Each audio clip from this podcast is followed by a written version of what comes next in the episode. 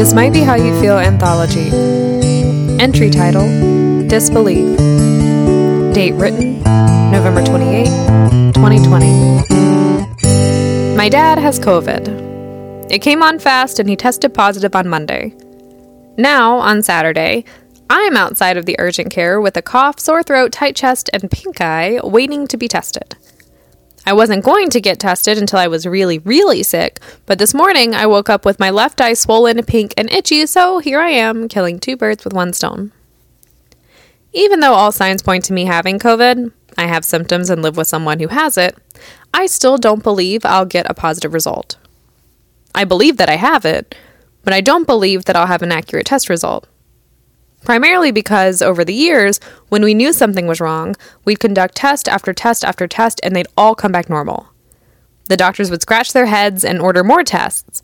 I'd be subject to more poking and prodding and disappointment, and ultimately, nothing would change. Nothing would be found. Nothing would be fixed. It wears on you after a while. You think you're crazy after a while. But I know my body. I know my baseline, I know my normal, and I know when something's wrong. Still, it can feel like I'm screaming into the void when I say that something's wrong and the tests say otherwise. Doctors look at data, and only very rare doctors will continue with you into the void. But I know something's there. I know something's wrong. When I started working in DC, we had just moved our office into a new building. We had TVs mounted on the walls in our conference room, reception area, and event space.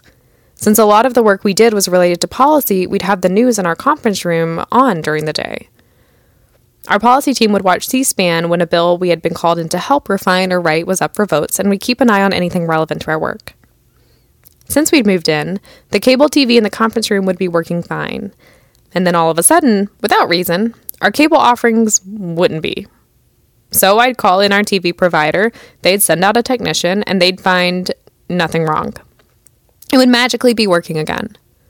Time after time this happened, and the CEO of the organization was always the one it stopped working on. Then I'd come in to check it out, or a technician would come and it wouldn't give us any problems. The CEO was 70 years old at the time, so people just assumed the problem with the cable was a user error. But he's one of the most tech savvy people I know, not to mention incredibly intelligent, so it didn't fit that he wouldn't be able to work a simple remote. After a while, I believed him that something was wrong, but we couldn't get it to misbehave while a technician was there. It was wild. Then, finally, we had a technician come out, we explained the problem, and he set up shop. Even though the cable was working that day, he took apart pretty much everything, undoing even more than the people who had installed the cable had put in. Finally, after a few hours, he came to me with a piece of metal that was connected to the end cap of one of our cable wires. It had been in the wall since before we moved in, left there by the last tenants who had a TV and cable in the exact same place in the conference room. The technician explained that the wire was damaged but not beyond use, so it would occasionally go out but mostly work. It's not something anyone would have thought to look at and would easily escape notice. And had escaped notice for months. He believed us when we said there was something wrong, had a lot of experience as a technician, and knew that there were many points along the way something could falter. He simply replaced the entire cable wire and we were good to go. We shouldn't have any more problems. I took the piece of metal to my boss and showed him. He felt vindicated. He'd been telling us all for months that something was wrong, and we hadn't believed him. He was screaming into the void, and we all just thought he couldn't work the remote properly. He was walking on air the rest of the day, and that TV never did give us any more problems. I remember in that moment that I often felt the exact same way with my body. I know something's wrong, but we just can't find the point along the cable that's causing the problem.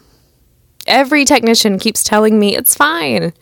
It doesn't act up when the technician's actually here, but I know I'm not crazy. I know something's wrong. So, what do I do? Do I keep calling technicians out to take a look? Do I document the times and ways that it goes out? Do I wait until it gets worse and more evident? Am I calling cable technicians when I should be calling TV repairmen? What do I do? We rely on data from tests to tell us and guide us in the appropriate next steps to cross things off. What do we do when the data isn't accurate or isn't complete? The COVID test I'm taking today is only 50% accurate. If it says I'm negative, but I can't breathe or see out of my left eye, I can technically go back to work since all I'm required is a negative test and I'm cleared. But one look at me, and you know it's not wise for me to be around people. So, what do I do? I know something's wrong. And here's the thing I started having symptoms of my Chiari at 10 years old when I had my first migraine. I had weird medical things for almost a decade after that. We went to test after test, specialist after specialist, and everything kept coming back normal. Then, when I was at a dire point, we finally found the Chiari purely as a fluke. So I know, I have a history of knowing that something can truly be wrong, and we might not be running the right tests, seeing the right doctors, or catching it at the right time it might not be developed to the point of being caught on a test, or the equipment for the test might not be in prime condition, or something might be comorbid and one thing might be obscuring another. Or the person conducting the test might not be well versed in that test, or might not think outside of the box, or might be having a bad day. We caught my VTOS on the fourth time I had the same test because the technician knew that when we're lying down, our blood vessels expand. So, in order to catch any blockage accurately, she had me sit up and do the ultrasound instead of lying down like the previous three tests. Lo and behold, we caught the problem. The human body is a mystery. Medicine is constantly advancing. I take care of my body and I know when something's off. I can't hinge all of my expectations and hopes on every test result. I need to look at it as data to gather and weigh it appropriately with all of the other data I'm gathering every day as I evaluate my body and talk with my doctors. I need to be selective with my doctors and find someone who will go into the void with me. Ultimately, if I'm willing to pay for services and tests, why not let me? I'm not going to throw out test results if they don't say what I like or support my own ideas. I'm just saying that I need to collect all data and weigh it appropriately. I don't know if this perspective is right. I just know that I can't continue to rise and fall based on the results of these tests. So let's go see what this 50% accurate COVID test has to say. Entry written and voiced by Madison Darling. Music written and played by Dixon Darling. Next entry Wishful.